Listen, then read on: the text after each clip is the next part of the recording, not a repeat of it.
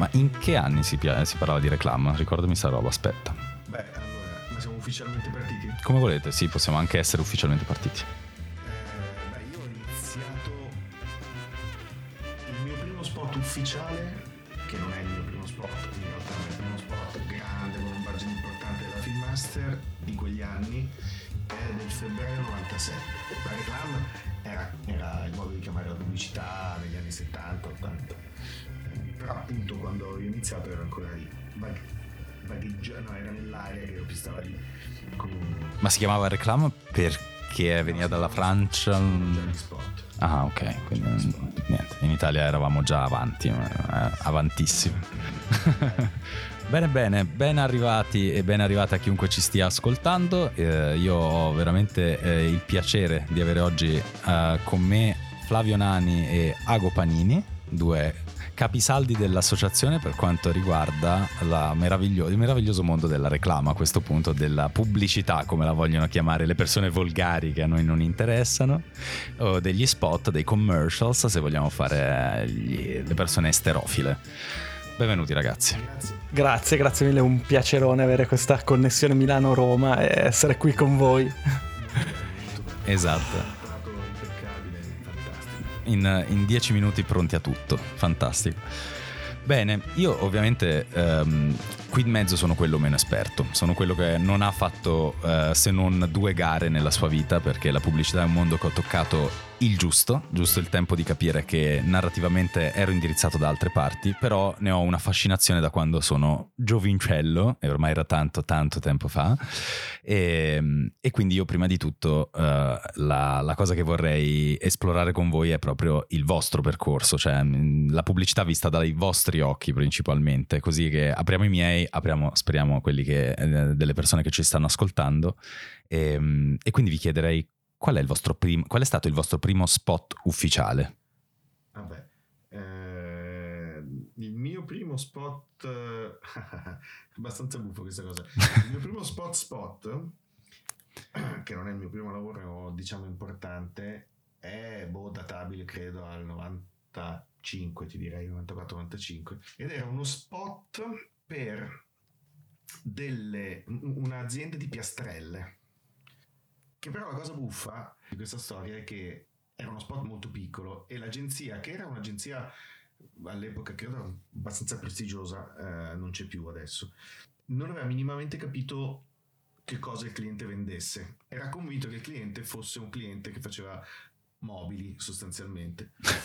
per cui quando noi arriviamo sul set arriva anche il cliente. Era il mio primo set. Io avevo fatto solo dei videoclip prima prevalentemente roba punk underground. Per cui figurati cioè arrivo ci sono questi qua tutti un po' educati con la cravatta io vabbè con gli anfibi e i capelli lunghi all'epoca eccetera eccetera. Allora questi mi cominciano a dire ma com'è l'inquadratura? Io sai non conoscevo neanche non conoscevo neanche bene i termini tutta sta roba qua. E dico ma così cos'ha e, e questi mi dicono: No, però si vede poco il pavimento. Dico: No, però si vedono bene i mobili. Vedi, fatto sì, sì, però si vedono poco il, il pavimento. E dico: Boh, ma perché? Cioè, che cazzo te ne frega il pavimento? Cioè. E dopo un po' arriva la, la TV producer viola in volto e dice: No, guarda, sai, c'è un cambio di rotta. Dico: In che senso? No, no, perché doveva far vedere le piastrelle. Dico: In che senso? No, perché loro fanno piastrelle. Detto: "Eh, voi non lo sapevate, non Scusa. Fantastico. Questo geni. film surreale in cui praticamente gli attori erano segati perché la creatività erano lui e lei che chiacchieravano di cose. Cui non si vede, venne un film anche abbastanza d'avanguardia perché praticamente non si vedevano gli attori, erano solo inquadrati piedi e cose. Era tutto in voice over, cioè in uh, voce off praticamente. Sì, sì, assolutamente. perché poi cambiarono il dialogo un milione di miliardi di volte. E quello fu l'esordio in pubblicità. Però quando, quando ho avuto la fortuna di iniziare io, guarda, ne parlavamo giusto qualche giorno fa con altra gente coeva. Beh, quando ho iniziato io, ho avuto la fortuna di iniziare io, la pubblicità era, era il paese delle meraviglie. Nel senso che tutto quello che c'è oggi, leggi, serie, branded content, eccetera, erano cose che non esistevano ovviamente. Eh, esisteva il cinema e quindi era il cinema grande, importante, difficilissimo da raggiungere, prevalentemente a Roma, io vivevo a Milano all'epoca, e la televisione che invece erano schifezzissime. la pubblicità improvvisamente in quegli anni lì diventa eh, interessante. Diventa interessante perché dalle origini a, a talenti pazzeschi, anche inItalia. Eh, uno tra tutti Dario Piano ovviamente. Che salutiamo, anche lui salutiamo. Insomma, condivide con noi questa associazione. eh, che quindi facevano cose fantastiche e poi ovviamente all'estero nascono così, cito a caso Gondry, Tarsem, Jonathan Glazer, cioè gente che all'interno dello spazio di un 30 secondi, 60 secondi, sapeva creare mondi. La pubblicità si affaccia nei musei, eh, vengono esposti spot, eh, di, nasce la notte dei publivori, era diventata una roba molto molto cool per usare un termine che va di moda adesso. Quindi insomma per noi che non abbiamo avuto la fortuna di, di nascere a Roma eh, e di nascere nel cinema era la cosa più vicina possibile a, al cinema. Eh, e fu stupendo, cioè furono anni di, di, di grandissima libertà creativa, grandissima libertà creativa in cui le gare si vincevano grazie a grandi produttori che avevano un rooster di registi eh, che disegnava la personalità della casa di produzione. Io ho avuto la fortuna di essere preso abbastanza presto da Filmmaster, notato prima da Marco Balic che lavorava nella, alla Filmmaster Clip e poi da, da Giorgio Marino e Stefano Coffa e loro erano quelli che facevano tradizionalmente i film raccontati, però avevano bisogno di qualcuno che facesse anche un po' più di immagine, quindi io occupai quella casella.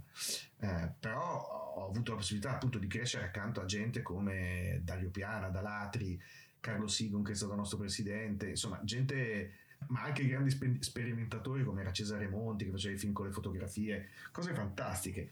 C'era un'enorme libertà. Eh, le gare si vincevano appunto grazie ai produttori che eh, rassicuravano le agenzie, dicevano guardate questo film lo fa lui e lo farà benissimo. E poi tu partivi, io mi ricordo qualche anno dopo un brief per un'acqua minerale che era il, il, il soggetto era una donna nuda beve l'acqua, fine.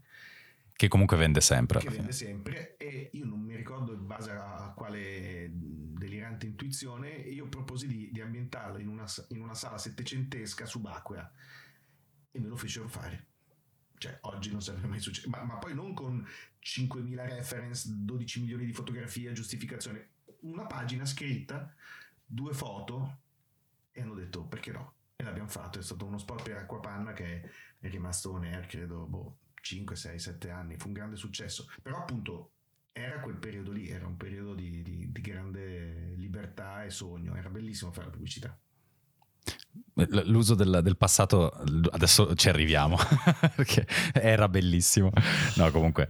E tu Flavio invece, il tuo primo ufficiale?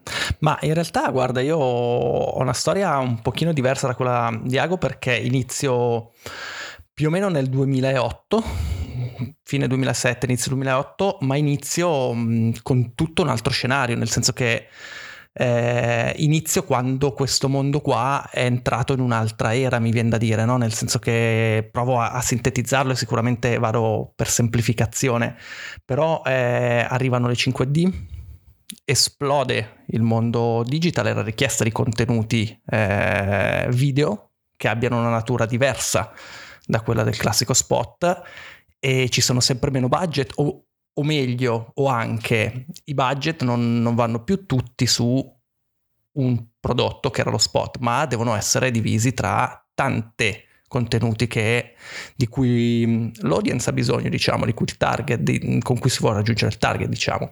Per cui inizio in un momento totalmente diverso e inizio, tra l'altro, mh, già in una realtà che era una realtà un po'... Mh, come dire, era, era molto avanti come visione, era una società dove confluivano tantissimi ragazzi giovani appena usciti dall'università, dove si sperimentava tanto perché di fatto ehm, si univa già quello che era la, l'agenzia creativa con eh, una casa di produzione. Per cui sono partito già un po' con questo um, imprinting, con questo ecosistema attorno a me che era molto diverso da, da quello classico dell'agenzia creativa pubblicitaria che faceva lo spot con la casa di produzione, eccetera, eccetera. E um, da lì, come dire, lì ho proprio imparato eh, la tecnica, nel senso che lì è stata la mia gavetta. Io diciamo ho, ho un po' questo percorso che, che che visto a ritroso vede un po' dei, dei, momenti che cambiano ogni 5 anni, ogni 4-5 anni, sono i, i, tipo i piani quinquennali, per cui tornando a, a, tra l'altro al riferimento di cui parlavamo prima del, del, insomma, dell'inizio della registrazione, comunque eh, cioè, ho questa fase di, di gavetta dove proprio inizi- dove ho proprio imparato a girare e montare, ma da videomaker, nel senso che io non arrivavo da studi di cinema intesi come scuola di cinema, accademia eccetera, ma arrivavo arrivavo da studi teorici, comunicazione, poi sì anche cinema, teatro, eccetera, ma teorici. Per cui ho avuto questo primo momento qua, poi ho avuto una fase di freelancing, proprio insomma ho cominciato a fare il freelance, in quel momento lì ho capito che volevo e dovevo specializzarmi, per cui ho cominciato a puntare alla regia, cioè ho cominciato a propormi come regista, ho cominciato a scrivere dei progetti anche narrativi che non fossero solo pubblicitari o comunque nell'ambito comunicazione. E lì ho iniziato l'altra grande Mm, come dire, grande. L'altra cosa che, mh, mm, dif- che mi caratterizza e differenzia un po' il mio profilo, il mio percorso rispetto a quello di tanti colleghi, ovvero ho iniziato a produrmi. Chiaramente in una scala piccolina inizialmente perché, mh, mm, perché ovviamente i progetti erano piccolini, ero comunque ancora agli inizi, però ho iniziato a puntare queste due cose, no? ho iniziato a pensare che ehm, per me era un valore aggiunto provare a creare sinergia tra questi due elementi e di fatto ho cominciato ad autoprodurmi, a produrre contenuti che giravo. Eh, questo è, è, un po' la seconda... Il, il, il secondo piano quinquennale. Esatto, e poi è arrivato il terzo, eh, è arrivato il terzo che mi ha visto entrare in un'agenzia creativa. Io nel 2016 sono entrato in un'agenzia creativa eh, fondando la loro casa di produzione. Per okay. cui eh, era, diciamo, era un'agenzia creativa milanese, un'agenzia creativa indipendente che stava crescendo moltissimo, era una delle più importanti mh, in quel momento di appunto indipendenti ed è stato molto molto bello perché eh, sono entrato proprio con l'idea di eh, creare e abbattere più poss- di creare più sinergia possibile, abbattere più possibile le barriere tra quello che è la creatività e la realizzazione. Cioè l'idea della persona che poi mi ha coinvolto in questo progetto era voglio aggiungere al tavolo dei creativi la figura del regista e all'epoca dicevano mm, ci piace pensare che, che, sia tu questa figura perché hai anche una competenza di produzione che puoi comunque che ti può aiutare a mettere a terra diciamo poi i progetti eccetera. Questa cosa qui è stata, è stata molto bella perché era, eravamo tra i primi a fare, diciamo, la casa di produzione dentro l'agenzia, perché non era l'ufficio cinema, era davvero una unit di produzione che negli anni poi è diventata da unit di produzione video di un'agenzia dipendente è diventata la casa di produzione di Densu perché nel frattempo l'agenzia è stata acquisita da Densu che insomma è uno dei gruppi di comunicazione più, più importanti al mondo che in Italia era presente più che altro come agenzia media e ha voluto diciamo entrare in maniera più, più forte anche sulla parte creativa per cui ha acquisito un'agenzia dipendente. Noi ovviamente come unit di produzione siamo stati acquisiti a nostra volta eravamo integrati all'agenzia siamo diventati la casa di produzione produzione di Denso, per cui lì ho imparato davvero a produrre perché poi lì, mm, come dire, i progetti erano tanti, i progetti erano anche grossi, non, non producevamo solo noi, producevamo anche con altre case di produzione oppure ehm, facevamo da production department lavorando con case di produzione esterne, però di fatto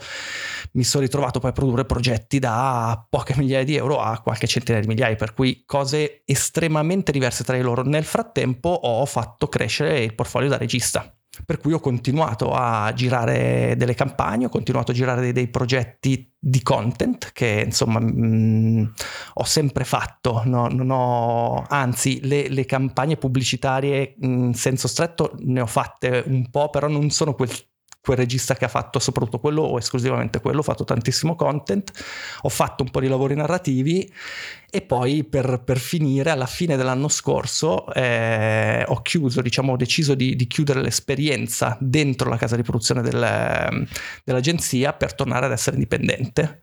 Per cui da quest'anno sono tornato ad essere tante cose in realtà perché faccio regista chiaramente faccio l'executive, eh, mi capita di lavorare come executive per realtà che hanno bisogno di, di una figura che produca.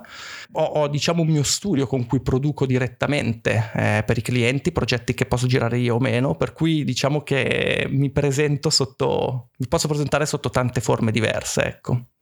Beh, ma credo che oggi sia inevitabile. Una volta faceva molta paura qualcuno che sapesse fare tante cose. Quando appunto ho cominciato io o Luca Lucini o Capotondi, insomma, questi colleghi nostri ancora insomma, fortunatamente vegeti e in attività, ehm, si tendeva a inscatolare tutto molto. Quello che mi piace molto del momento attuale è che invece la, la, la poliedricità spesso viene premiata. Eh, io per esempio negli anni ho ovviamente ho imparato facendo sempre grazie a Marco Balic delle trasmissioni anche lì in epoche super eh, anticipate probabilmente rispetto ai tempi facevamo delle trasmissioni di design arte e cultura per quella che una volta era Telepiù, chissà se qualcuno che ci ascolta ancora sa cos'è Telepiù, ma comunque... Beh, però eh, gli ascoltanti, cioè i, i parlanti lo sanno, io la Telepiù me la ricordo molto bene. Anche io me la ricordo, devo dire. Telepiù, uh, Marco Balic e, e, e Scotto Di Carlo avevano... A Telepiù avevano proposto e avevano avuto il budget per fare una trasmissione che si chiamava Blue, che eh, è stata eh, in onda credo 5 anni, 4 anni, non mi ricordo quante erano le stagioni, eh, in cui noi registi, cioè io e Lele Panzeri sostanzialmente, eh, avevamo totale mano libera di interpretazione di una serie di contenuti che venivano proposti di volta in volta da un ospite. Tutto questo per dire che appunto eh, voi siete nati nella poliedricità, noi abbiamo dovuto uh, imparare a non nasconderla. Ecco, l'ultimo lavoro che io ho fatto, per esempio, è un lavoro fotografico. Fare il fotografo è una cosa che mi piace moltissimo fare, l'ho sempre fatto un po' sotto traccia, un po' perché appunto se no uno dice vabbè ma poi cosa fai, regista, e invece eh, oggi uno dice sì faccio il regista, faccio il fotografo, poi faccio il cuoco, poi faccio il ballerino, poi faccio perché è giusto, un po' perché lo chiede il mercato, un po' perché credo che una delle cose più affascinanti di questo periodo eh, anche molto grazie alla tecnologia, tu dicevi sei nato col, con l'avvento delle 5D, no? eh, che hanno ovviamente aperto eh, questo mondo a tantissima gente. E questo mondo, proprio eh, siccome non era più fatto di hardware, di roba grossa, complicata, le vecchie moviole, tu per, cioè prima di diventare un bravo montatore dovevi capire tecnicamente come funzionava quella roba che era una follia. Oggi mia figlia che ha 15 anni ha imparato Premiere in un pomeriggio guardando due tutorial su, su, YouTube perché poi funziona esattamente come probabilmente Audacity eccetera eccetera o, o, o, qualunque software con cui fare la musica la fotografia eccetera eccetera no? quindi tutto, tutto questo discorso è estremamente confuso per dire che anche noi dovevamo essere poliedrici però dovevamo nasconderci perché all'epoca appunto era più semplice dire ok Ago fa quello, lui fa quell'altro, no? Le categorie per esempio erano, erano importantissime. Io ho iniziato a fare eh, spot di auto o automotive come si dice oggi. Sì. Purissimo caso perché eh, entrare nel mondo dell'automotive era quasi impossibile, no? Non si sa bene per quale motivo. E allora, piccolo aneddoto, la storia... Um, vera è questa. Io feci uno spot per uh, Air One, che era la prima linea aerea indipendente in Italia. Tra i testimonial di questo spot c'era questo signor Choi, uh, coreano, che era l'amministratore delegato di Daewoo, che all'epoca si stava facendo in Italia con delle automobili. E si parlava di aeroplani. Qualche mese dopo, questo signor Choi in Italia... Uh, ebbe la necessità di produrre lo spot per la, prima, per la loro prima automobile che si chiama Lanos. Gli presentarono una serie di registi e lui disse: Ma perché non, fare, non lo facciamo fare a, a Panini col suo accento coreano? E tutti gli dissero: Ah no, perché Panini non ha mai fatto automobili. Cioè, che sembrava una roba ovvia, no? Nel senso è chiaro. Fa altro. Eh, che, che, che. E lui ha detto: Beh, se ha fatto bene gli aeroplani, potrebbe fare bene anche le automobili. E da lì è iniziata questa cosa. Però appunto la categorizzazione era molto presente, cosa che oggi invece non c'è, è tutto sacrosantamente molto più fluido e molto più, molto più contaminato. Ma tra l'altro non solo a livello di competenze dei singoli professionisti, ma anche a livello di eh, realtà, di, di società, di aziende, nel senso che ormai l'agenzia creativa ha dentro la casa di produzione. La casa di produzione molto spesso lavora su progetti direttamente con, con, i clienti, con i brand e per cui fa della creatività, poi non è la creatività che sta dietro una grossa campagna pubblicitaria, ma è una creatività magari mirata solo a quel film, però fa la creatività, ma ancora di più eh, se pensiamo a dei modelli nuovi editoriali eh, dove l'editore si trova poi a diventare di fatto casa di produzione, agenzia creativa o addirittura media, nel senso mi viene in mente uno degli esempi più eclatanti in questo senso degli ultimi anni che è Frida. Frida nasce come editore digitale, posi- con un posizionamento editoriale molto preciso, mm-hmm. ma poi di fatto quel posizionamento editoriale, quel modo di trattare quegli argomenti diventa così distintivo, così bello, così giusto rispetto ai tempi che sono i brand ad andare da lei e dire voglio quel contenuto lì, a quel punto Frida che nasce chiaramente come progetto imprenditoriale cosa fa? Dive- fa la casa di produzione, cioè produce contenuti, ma non solo, Frida l'anno scorso vince la gara come agenzia creativa di KFC, voglio dire una, un grosso brand che come agenzia creativa prende Frida che in teoria è un editore digitale e, e di fatto, vabbè per, per KFC no, però per tanti clienti Frida diventa anche media, certo. perché se tu veicoli il tuo contenuto col tuo brand su Frida vuol dire che raggiungi tantissima gente e soprattutto tantissime persone che verosimilmente ti interessa raggiungere. No? Per cui, e sono tantissimi gli esempi in questo senso, e, e io credo che, che, sarà sempre di più così, per cui da un lato è estremamente interessante perché stanno cambiando tantissimo le dinamiche e chiaramente in un momento così di cambiamento ci sono tante opportunità, dall'altro è un casino, perché in questo momento c'è, c'è un sacco di entropia e ogni tanto ovviamente nell'entropia poi è facile che si inneschino dei processi anche con delle derive negative, è normale. Sì, sì. sì, ma poi dipende anche tanto dall'interlocutore che, che, trovi, nel senso che questa cosa che racconti tu, Ago, sulla diciamo, la categorizzazione passata, in alcuni momenti, anche se mh, la nostra carriera sia mia di che di Flavio, Mm, soprattutto quella di Flavio, eh, è partita più avanti. Ci sono stati anche, eh, almeno lato mio, mia esperienza personale, ci sono state delle persone che erano confuse dal fatto che io ho iniziato eh, come eh, direttore della fotografia per poi spostarmi sulla fotografia still e muovermi poi alla regia e infine alla recitazione e alla scrittura. E tutto questo eh, era confusionario per le persone che ovviamente non avendo io né una nomea né avendo fatto dei lavori eh, ancora importanti al tempo, era, era, una sorta di scoglio abbastanza grosso che comunque mi sono ritrovato a dover affrontare. Una delle cose che però mi ha fatto tranquillizzare un pochino è stata mh, mm, la, il fatto di essere abbonato all'American Cinematography Photographer perché il mio passato da, da DOP mi ha fatto amare quella rivista e che tuttora ricevo a casa. E mi ricordo benissimo di aver girato una pagina dell'American Cinematographer a un certo punto in uno dei periodi in cui ero indeciso su mi avevano detto devi investire su qualcosa non puoi fare il DOP e il regista devi fare o l'uno o l'altro. Eh, case di produzione di medio livello ovviamente non né alte né troppo basse e mi ricordo di aver girato una pagina e aver trovato una um, pubblicità della Kodak, quindi ancora della pellicola, che al tempo stava iniziando a calare uh, quando, quando mi sono abbonato ai primi tempi, in cui c'era Spike Jones con scritto a fianco a lui come diciamo uh, sottopancia di lui era regista, sceneggiatore, attore, poeta.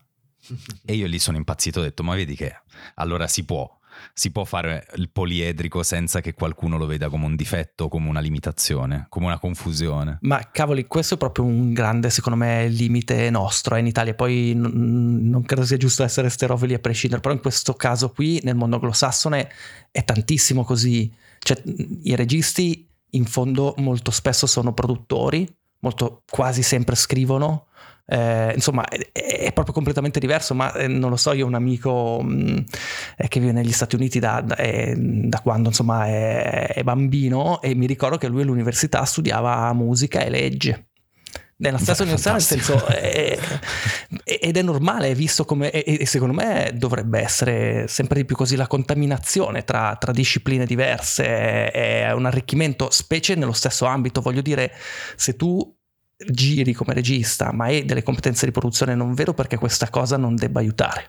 Assolutamente. Sì, poi moltissimi della nostra generazione nascono davvero dal videomaking, nel senso che le prime cose che giri le giri tutte tu cioè poco da fare, anche, a meno che non hai la fortuna di buttarti subito sui set, magari come aiuto, come cose del genere, che tra l'altro è il mio inizio, perché io vorrei ricordare a chi ci ascolta che il mio secondo lavoro facevo da aiuto regia a Ago stesso, insieme a Pier Antonio Micciarelli, quindi è stato molto divertente, tra l'altro uno spot per Rolling Stone in cui ho imparato che su un divano si possono fare un sacco di cose.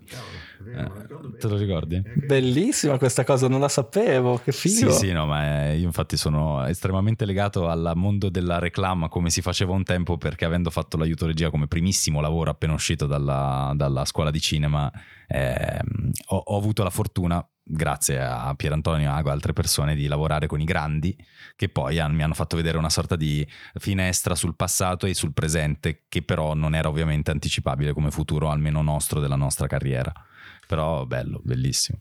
Però questa cosa di saper fare un po' di tutto, ehm, io credo che sia, sia essenziale. Uno dei, dei, dei, più grandi insegnamenti che ho ricevuto nella mia vita viene da una persona che purtroppo non c'è più, che è un designer, che si chiama Massimo Morozzi, padre di, del mio carissimo amico Guido Morozzi, con cui sono cresciuto, con cui abbiamo fatto un sacco di roba. Io in realtà da ragazzo volevo fare la rockstar, ovviamente. Vabbè, certo. ma, ma hai anche, anche, il physique du esatto. quindi ci sta. Abbiamo un, uh, avevamo un gruppo, suonavamo, facevamo serate, dischi, cose così, così. Insomma, eravamo molto concentrati, e, e, l'accento va sulla parola concentrati, su, questa, su questa attività. Un giorno uh, eravamo a casa di Guido molto concentrati, probabilmente a fare altre cose. Arriva Massimo e in uno dei suoi sproloqui trasversali, un po' ci prende in giro, eh, un po' ci sprona e un po' ci dice però mi raccomando non diventate mai professionisti.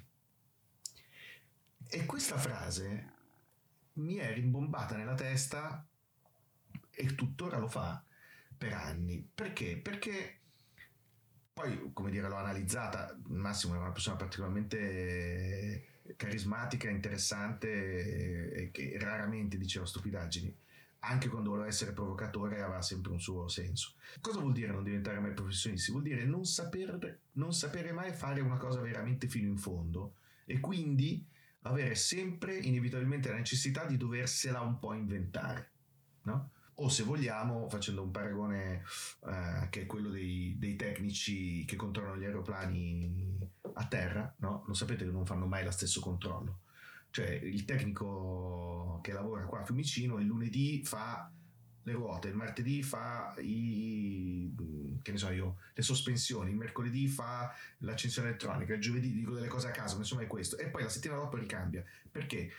Ma è scientifica questa cosa, nel senso che se lui facesse sempre solo i bulloni, finisce per fare in automatico. Invece non facendolo sempre, inevitabilmente ci deve mettere una percentuale d'attenzione o nel nostro caso, ed era poi l'esempio di Massimo, di creatività, che è quella che serve a superire il, la, la, conoscenza. Quindi, tornando alla nostra storia di fare tutto, di fare tante cose, ovviamente non, non ne fai mai nessuna perfettamente, e che sembrerebbe un minus. E invece questo secondo me è assolutamente un plus, perché poi per avere la perfezione prendi il DP super specializzato, il montatore super specializzato, però tu arrivi con un materiale imbastito già molto molto carico. Guarda, questa cosa poi a me a Luca Lucini è tornata molto utile quando abbiamo fatto la nostra divertente prima stagione di Made in Italy, quella, quella trasmissione sulla moda, non so se avete avuto modo. Ah, voglia. Certo, sì, la serie.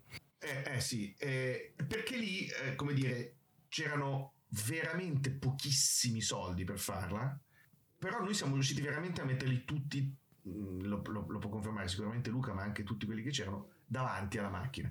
Perché? Perché tutto il resto lo facevamo veramente in quattro gatti a mano e ognuno era battitore libero e faceva 65.000 cose. Però in quel modo lì, quel modo di fare lì è riuscito a portare a casa un risultato che altrimenti fatto secondo i canoni non saremmo, canoni non saremmo riusciti a fare anche in una roba grossa e complicata come una produzione di di quasi 20 settimane di shooting, insomma.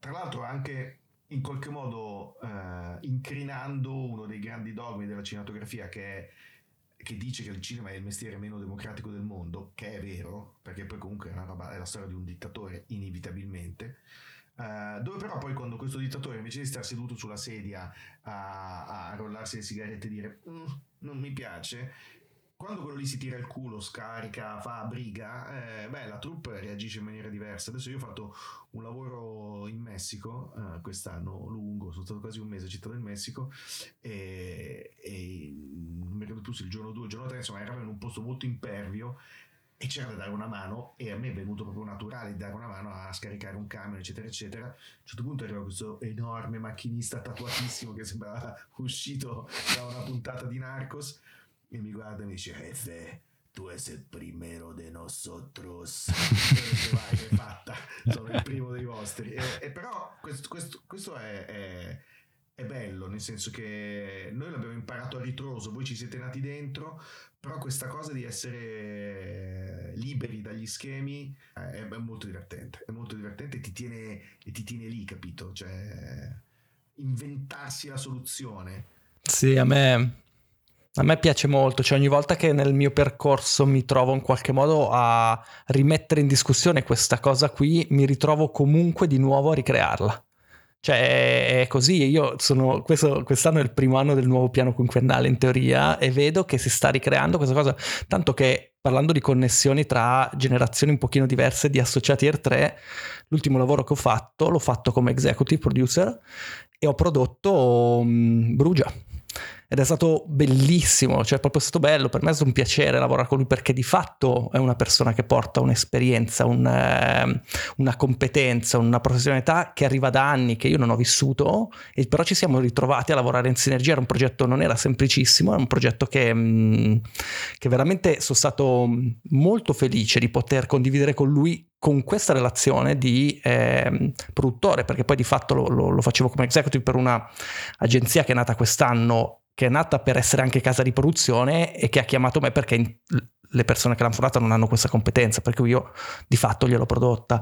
Ed è stato, è stato molto figo farlo, ripeto, con, con Federico che arriva da, da, quel tipo di storia e che però se, se rivedo adesso il, quello che, che stai raccontando Ago si è messo eh, a lavorare su questo progetto esattamente con quel tipo di, mm, di, approccio. Ed è stato veramente figo.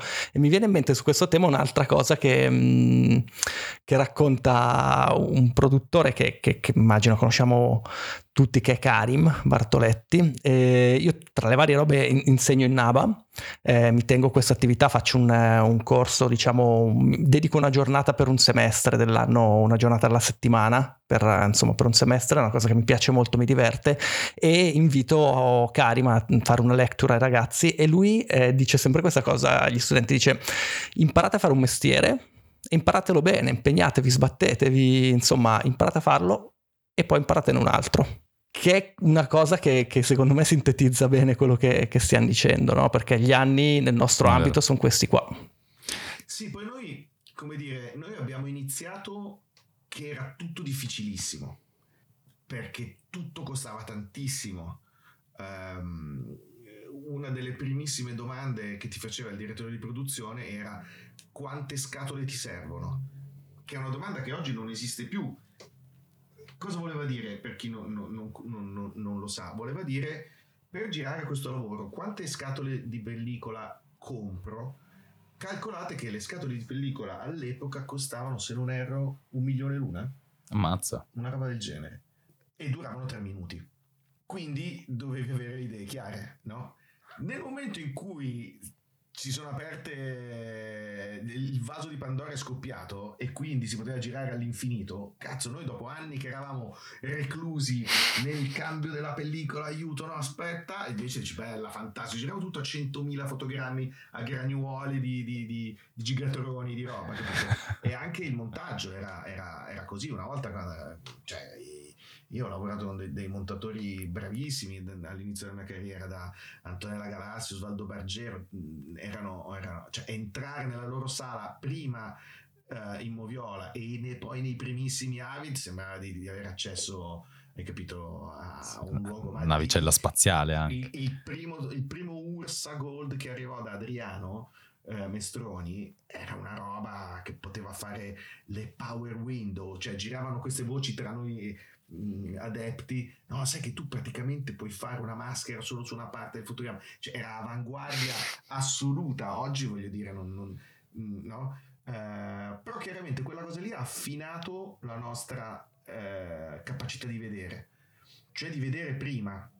E ovviamente come nel caso, tanto per tornare a una metafora aerospaziale, anche eh, le ore di volo che abbiamo, e mi riferisco anche a Federico, sono, sono ore di volo conquistate in cieli difficili. Quindi quando poi si, si, si plana in, questo, in questa land of plenty, come si dice in inglese, no? questa terra della, dell'abbondanza in cui sì, sostanzialmente puoi fare tutto in tutti i modi e anche la post più complicata in realtà alla fine la puoi fare più o meno in casa se impari a smanettare After Effects, beh diciamo che dal punto di vista creativo è molto divertente. Guardandola indietro, forse se io fossi nato in quest'epoca dell'abbondanza, forse mi sarei un po' perso.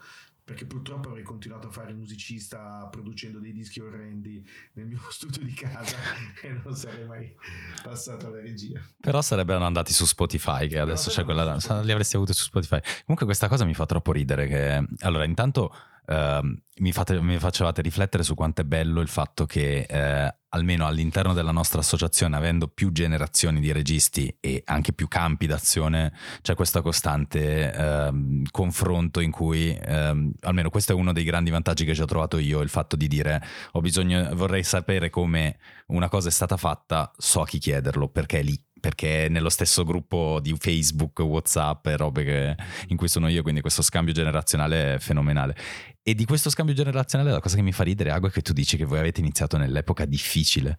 Cosa che se io e Flavio, eh, guardando l'epoca attuale in cui tutto si può realizzare, ma i budget sono stati mangiati vivi da, da, tutto quello che stiamo vivendo nella vita reale, perché poi non dimentichiamoci che il nostro lavoro dipende sempre dalla società in cui viviamo, dal momento storico, è una cosa, siamo veramente delle bandiere al vento da quel punto di vista, ovviamente detto in senso più rispettoso possibile in assoluto.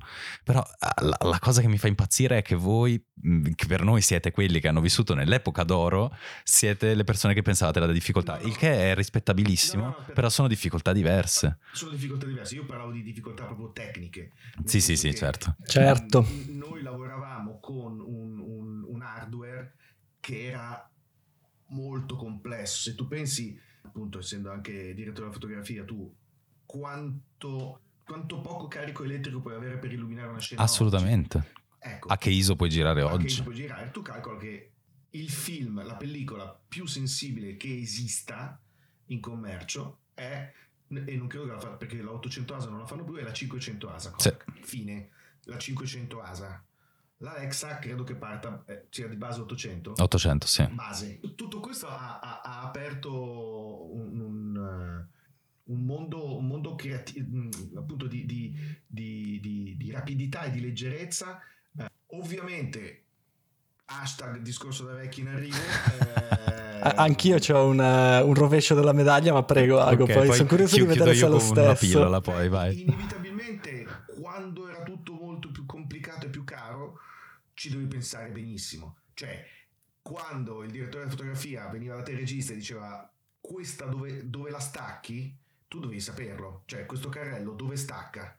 Perché un metro in più di luce sono due camion in più di roba che devo tirare giù. Certo. Oggi dici, vabbè, poi dopo, dopo lo monto no? e, te, e, vai.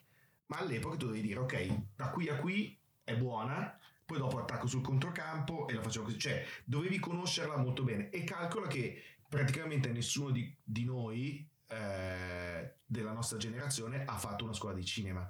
Cioè, siamo tutti degli autodidatti, tutti, tutti, tutti, cioè io, Federico, Carlo, Giuseppe, Luca, eh, cioè siamo tutti mh, mm, venuti fuori da boh, un po' come funghi in, in, in un posto in cui, e questa, e questo invece rispetto a voi era molto più facile, pur essendo difficilissimo entrare perché la porta era piccola, però una volta dentro eravamo quattro gatti. Mm. Cioè la prima release di Air 3 eh, con eh, presidente, il, il grandissimo e compianto Massimo Magri, credo contasse una trentina di iscritti. Adesso siamo? Eh, adesso siamo 130 quest'anno e vedremo l'anno prossimo. Cioè, dire, e, e, questo è un numero non solo perché sono tanti registri in più, ma perché si è moltiplicato, come ci raccontavi giustamente tu, anche il campo in cui il, le nostre capaci, mm, capacità si possono, possono essere applicate.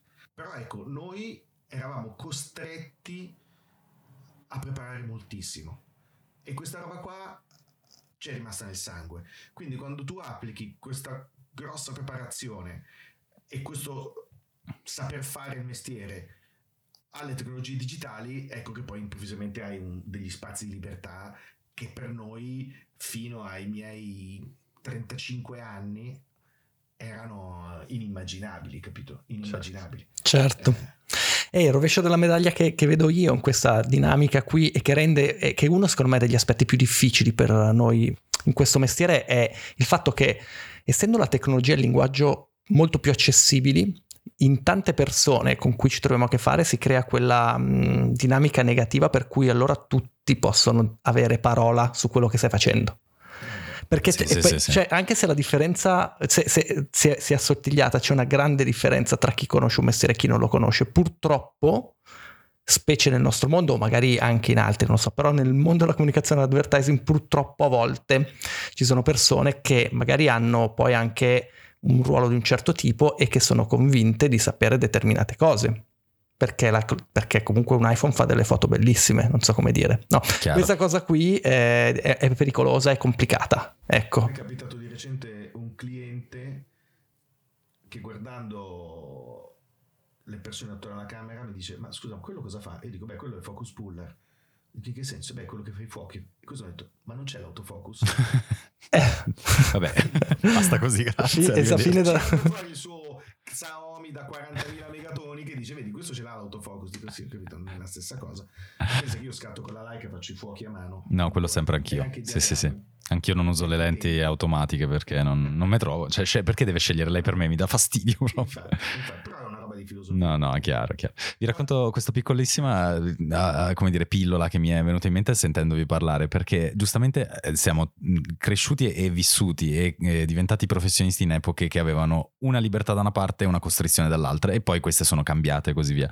Però quello che um, succede oggi, secondo me, si può riassumere, l'ha riassunto bene un, uh, un filosofo e Ehm, che, di cui ora mi sfugge il nome, quindi lo andrò a cercare e lo metterò nella descrizione di questo podcast, che era la teoria del blue jeans. Cioè nel 1950 mi pare, comunque post guerra, quando il blue jeans da um, vestito era, era, usato solo come vestito dagli operai perché era un materiale molto resistente, ci potevi lavorare il ferro, battere, uh, tagliare il legno, roba non si rovinava più di tanto ed era riutilizzabilissimo. Poi alla fine degli anni 50 e negli anni 60 e 70 sono diventati i blue jeans come li conosciamo noi, quindi la lotta operaia, il fatto di liberalizzarli, di rivestiamoci come anche uh, tutta una serie di categorie lavorative come abitudine invece di vestirsi in modo mondano anche, ha fatto sì che ovviamente il blue jeans diventasse di varia forma. Fino a, a, quel momento ce n'era uno di blue jeans. Era blu perché era quella, la, il tessuto si faceva così, un cotone lavorato in quella maniera. I, jeans, il, I, jeans oggi sono diventati tipo una cosa come più di 10.000 pot- potenziali modelli. Quindi al tempo quando tu entravi nel negozio e avevi, volevi prendere il blue jeans perché volevi magari fare la protesta, volevi... Eh, e prendevi quello, c'era quello lì, entravi, te lo compravi e avevi già un'identità. Oggi invece c'è una, la versione psicologica al contrario ed è, de, ed è nato tutto con le 5D, secondo me, è entri, prendi un blue jeans, esci e sai benissimo nella tua testa di averlo comprato in quel negozio, in quel momento, perché c'era quell'offerta e quel negozio aveva quella disponibilità di quel modello. Quindi ti sei adattato a quello che era contestuale, ma torni a casa sapendo che potevi sceglierne altri 9999 che magari ti stavano meglio. E quindi psicologicamente la nostra generazione in particolare è come se avesse la potenzialità di fare qualsiasi cosa in modo anche semplice e quindi non va mai bene niente di quello che fai. C'è una sorta di insoddisfazione costante perché ci sono 9999 altri modi in cui avresti potuto farlo. Ma guarda, io sono non conoscevo la storia del blue jeans, però il tuo discorso mi ha fatto venire in mente una metafora tennistica e quindi Luca qua sarebbe molto felice. Che salutiamo il nostro presidente, il nostro presidente che detto così fa molto ridere. Il, il, Ciao Luca. Il, um, il, tennis, gioco stupendo, evolutissimo, eccetera, eccetera, vive nei suoi limiti. Se il tennis non avesse le linee, non esisterebbe il gioco. No? Quindi la costrizione che noi vivevamo all'epoca e eh, la necessità di fare risultato, come si direbbe calcisticamente, eh, unite ehm, diventavano materia esplosiva. No? Quello che un po' mi fa paura adesso, eh, non, non per nessuno di quelli che è in Air 3, ma più per la generazione dei miei figli che hanno 18 anni e 15 adesso, è che veramente tu potenzialmente puoi fare tutto. È come se il campo da tennis non avesse più le, reg- le, le, le righe. E cavolo, e poi però che fai? Ti blocchi. Che fai? Cioè, Pu- puoi bloccarti. Tutto, tutto, qualsiasi cosa, no? Eh, lascia perdere le derive hardcore mh, politiche di quelle che dicevano ah, non so se fare tipo la cabarettista o, il politico dicevano, no, però te le ricordate le interviste non dicevano cabarettista dicevano non so ballerina o, sì, sì, o, sì. o politica comunque però ecco questa cosa qua della disponibilità assoluta del tutto che è, una, una, è, figlia di una rivoluzione mh, tecnologica perché è la rivoluzione digitale, ma anche mh, culturale, no? Cioè noi adesso possiamo permetterci, abbiamo guadagnato il diritto di permetterci di fare tutto. Cioè è vero, nel senso oggi le canzoni, nelle canzoni i congiuntivi li sbagliano. Ok, è un, è un, segno, un, segno un graffio, un segno di rottura, no? come quando uh, Bejar improvvisamente fa piegare le gambe alle ballerine che sembrano spezzate invece che dritte. È un, è un segno forte, vero. Però poi dopo, se questa cosa qua perde il, il, suo, il suo segno di graffio, diventa uh, malcostume. Ho fatto una lunghissima discussione con un mio amico sulla, sulla forma di cortesia, no? Dice no che palle perché dare, devo dare lei io do del tuo a tutti ed è molto eh, come dire è un grande senso di unione dico sì però a parte che ci sono meravigliosi romanzi in cui proprio nella forma di cortesia sta la seduzione tra una e una donna l'odio tra un padre e un figlio, cioè ci sono delle storie fantastiche, ma poi io credo che sia importante mantenere in piedi tutta una serie di complicazioni, ok? Che noi siamo eh, abituati a gestire, dalle coniugazioni particolari all'uso di parole che non siano sempre solo tipo, roba, coso, eccetera, o figata, cool, uh, e altre. Cioè, ci sono un sacco di aggettivi meravigliosi che, che profumano, no? che, che, scrocchiano, che sono interessanti. Tutto questo per dire, e tornare alla nostra, al nostro topic, le difficoltà io credo che siano assolutamente essenziali per essere creativi e per essere eh, efficaci. Quello che un po' mi fa paura dell'epoca contemporanea, ripeto, non per noi, ma per i giovanissimi, è che forse si può fare talmente tanto che allora ad un certo punto uno rischia di perdere il fuoco. Eh, che va bene la teoria di Massimo Morozzi di non essere mai professionali, però dall'altra parte, cavolo, se veramente vale tutto sempre, eh, il rischio del rumore di fondo è grande, no? Guardate quello che succede adesso, cioè adesso si producono contenuti, parliamo solo di, di serie tv e film, non, non, non, ho un moltiplicatore, ma ti direi 10.000 volte più alto, un numero più alto di quanto lo fosse quando io avevo 30 anni, quindi già adulto con dei figli e tutto il resto. La, come dire, il, la, l'imbellettamento è tutto generalmente buono, cioè una volta c'era il cinema di serie A e di serie B, quello di serie B faceva proprio schifo, cioè proprio bruttissimo. Da, cioè, dal poster in poi lo capivi, quella roba lì era una porcata, fine. Poi magari ci andavi per farti due risate o Roger Corman, vabbè, ma lì sono entriamo nella filosofia. Oggi, come dire, la qualità è sempre abbastanza buona, la fotografia è sempre dignitosa, eccetera però c'è talmente tanta roba perché è talmente facile farla ed è diventato talmente necessario continuare a produrre perché le piattaforme sono diventati dei, dei supermercati di lusso fighissimi, ok? Ai quali io mi attingo mm, ogni sera come tutti voi. Eh, però come nel supermercato, cioè nessuno si mai mette e dice ma perché devo avere 600 confezioni di ananas? Non ne bastano 3? No. E così come nel supermercato tu devi avere 600 confezioni di ananas perché il supermercato le deve avere, anche se non le vende tutte, ma le deve avere. Oggi una piattaforma deve, deve avere, so, 4, 5, 6, 8 film nuovi al mese. Moltiplicatelo per le piattaforme che ci sono in giro, è un, è un numero di film che, che non esisteva prima. E questo crea, secondo me, un po' di rumore bianco, appunto, attorno alle cose più belle.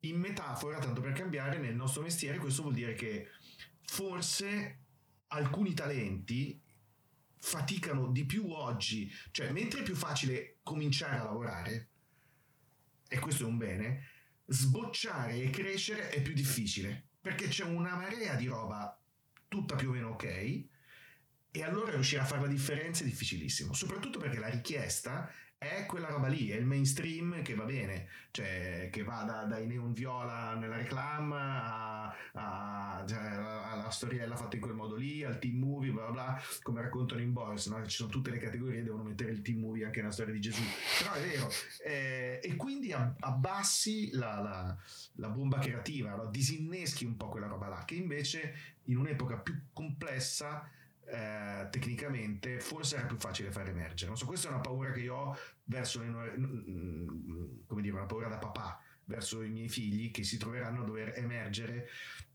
o comunque non necessariamente emergere dal, dal, punto di vista del successo, ma comunque provare a dire la loro, qualunque sia il mestiere che fanno, in un mondo in cui è facilissimo accedere a determinati servizi, media, sistemi, prodotti, ma forse è più difficile essere personali, ecco.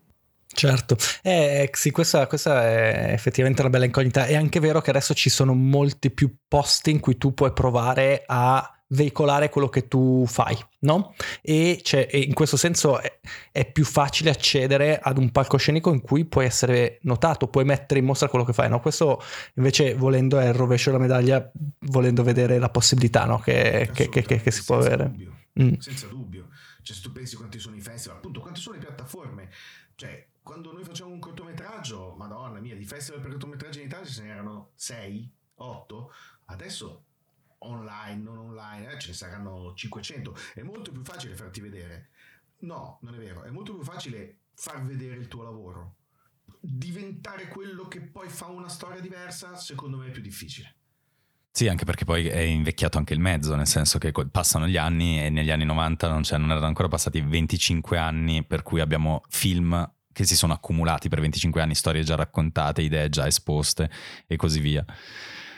Ah, ragazzi, io continuerei altre quattro ore, però so che chi ci ascolta potrebbe perire mentre ci ascolta e noi, insomma, abbiamo, ci abbiamo da fa, come si dice. Però io vi volevo lasciare uh, con un'ultima riflessione, visto che uh, appunto siamo di generazioni diverse, ma vediamo, viviamo lo stesso mondo in questo momento.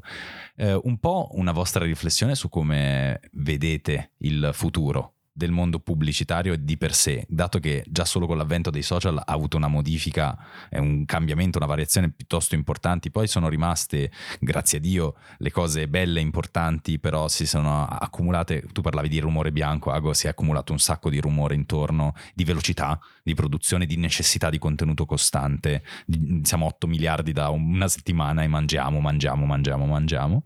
E in ultimo vi volevo lasciare con una provocazione, ma ve la dico dopo, prima vorrei sapere sapere cosa vedete nel futuro del vostro lavoro.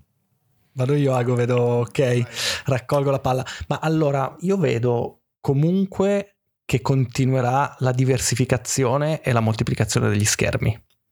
Cioè, fino a un po' di tempo fa, bene o male, i contenuti li vedevi al cinema o in tv, ora li vedi ovunque. Ora hai in tasca potenzialmente un palinsesto infinito. Sul tuo smartphone puoi veramente accedere a, a qualsiasi cosa. Io credo che questa cosa continuerà e e prenderà delle, mh, mm, delle, pieghe, delle evoluzioni che probabilmente adesso facciamo fatica a immaginarci. Chissà se sarà il metaverso, forse sì, forse no, forse andremo al cinema nel metaverso, forse continueremo ad andare nella monosala, quello a cui siamo affezionati, eccetera. Però la moltiplicazione di dove vedremo i contenuti secondo me continuerà eh, secondo me un'altra mh, mm, dinamica che, che, che, vediamo adesso e che diventerà sempre più forte è quella de, di togliere intermediazione. Cioè se prima c'era un workflow che prevedeva un cliente, un'agenzia creativa, una casa di produzione, eccetera, eccetera, questi, questa, queste intermediazioni saranno sempre meno, secondo me saranno sempre di più le dinamiche in cui il brand X va direttamente da quel regista perché ha visto il canale di un social che ora non c'è ancora e ha visto quello che faceva. E non è neanche più un regista ma è una persona che fa quel tipo di contenuto in quel modo piuttosto che i brand si costruiranno i loro team interni perché è un brand che ha bisogno di comunicare con una certa costanza eccetera eccetera oppure le, case, le, agenzie che hanno le case di produzione l'abbiamo già visto, ma gli editori che diventano case di produzione diventano agenzie, eccetera, eccetera. Secondo me questo, questo, questo si vedrà sempre di più. I grandi gruppi, penso a Denso dove lavoravo prima, tu come brand puoi andare in Denso e avere tutto avere la strategia media, avere l'agenzia creativa, avere tutta la parte di eventi, di experience, diciamo, tutta la parte di casa di produzione, cioè puoi, puoi avere tutto in un posto solo, oppure un'altra cosa che secondo me premierà tanto è il contrario, essere iper specializzato. Sei quella boutique che fa quella roba lì iper specifica e lo fa però in maniera super distintiva, lo fa così bene che voglio proprio venire da te, no? E sei e devi essere per forza piccolo, secondo me, per arrivare a quel tipo di specializzazione, di distintività. Queste sono un po' di, boh, un po di cose che secondo me nel futuro ci ritroveremo. Hai lanciato qualche palla, sì, Guarda, assolutamente.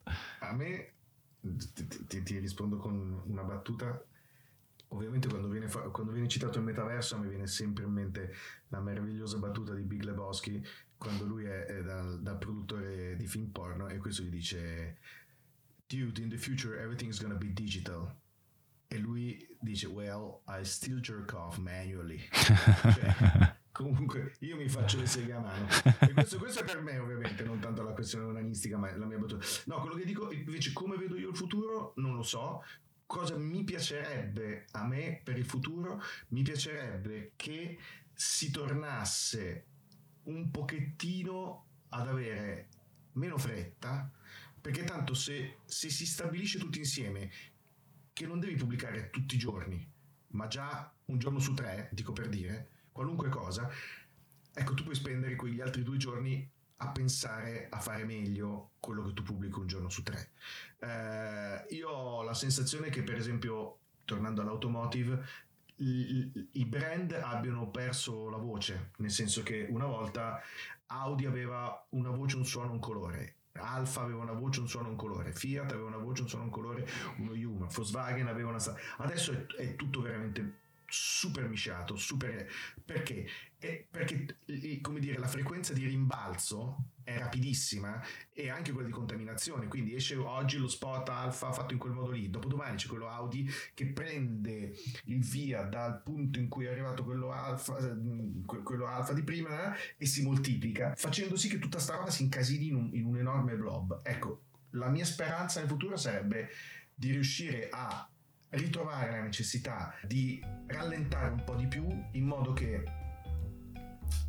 si possa fare, uso un termine inglese, del crafting fatto meglio, non tanto nel, nella, nell'esecuzione, che poi è più lo specifico nostro di Air 3, ma nel, nell'ideazione, nel decidere qual è il tono di voce, di avere il tempo di dire vogliamo provare a comunicare sei mesi con questo tono di voce e capiamo se ci piace. Invece tu oggi lo fai il lunedì, se il martedì non hai avuto 3 milioni di like, il mercoledì l'hai, l'hai già cambiato. Quindi la comunicazione diventa una cosa isterica, rapidissima, confusa, che mm, come dire, perde quello che secondo me invece potrebbe essere uno dei grandi specifici della pubblicità mm, allargata come oggi rispetto per esempio al cinema e alla, alla, serializzazione, cioè avere dire, un contatto diretto con il, il pubblico ma fornendogli come una volta dei modelli in qualche modo. Ovviamente sono dei modelli commerciali perché di quello si parla. Oggi questo non succede più, cioè vengono ripetute delle cose che si suppone funzionino eh, e vengono consumate alla velocità di un, di un cerino. No? Eh, questa è la mia, la mia speranza ecco, per il futuro. Che poi sarà così o meno, boh, chi lo sa. Ok. no, esatto, manca la provocazione di chiusura. Eh, anche comunque io sposo entrambe le vostre speranze per il futuro, soprattutto il rallentamento un attimo dei ritmi, perché a mio parere non è sano, eh, né per chi guarda né per chi crea, però soprattutto, anzi, l'elogio dell'ozio eh, bisognerebbe sempre tenerlo ben, ben vivo, però poniamo un futuro come aveva millantato il creatore di Facebook qualche anno addietro, poniamo un futuro in cui la pubblicità invece non si farà più voi che lavoro fareste? Un minuto a testa. Ah, io faccio il l'autografo, il ciclista e l'olio. Bello. Felice. Tre cose lente e quasi fuori tempo. stupendo. Flavio? Probabilmente proverei a integrare un po' l'attività di insegnamento con altre ore, con altri corsi. Insomma, quella roba lì okay. mi piace, ho iniziato a farla, me la tengo appunto come secondaria e per poco tempo probabilmente ci investirei di più. Fantastico, quindi come diceva Kevin Spacey, rimandare l'ascensore giù per le generazioni che verranno. Bello, perfetto, giusto, perfetto, bravissimo, ottimo. Io invece il falegname e con questo direi che ci possiamo chiudere, possiamo chiudere questa puntata. Grazie mille davvero ragazzi, è stato iper interessante, abbiamo dovuto, Grazie mi dispiace per, per, chi ci ascolta, abbiamo dovuto proprio interrompere perché potevamo andare avanti anche di più, ma il tempo a nostra disposizione si è concluso. E grazie Ago, grazie Flavio. Grazie a voi, davvero è stato un piacerone. Io spero in futuro di riavervi qui per altre chiacchierate, altri discorsi, altri mondi, anche perché non abbiamo toccato cinema, serie tv, libri, teatro, mondi meravigliosi di cui viviamo tutti i giorni. Quindi grazie e viva. Viva viva, grazie mille ragazzi. Ciao. Ciao ciao.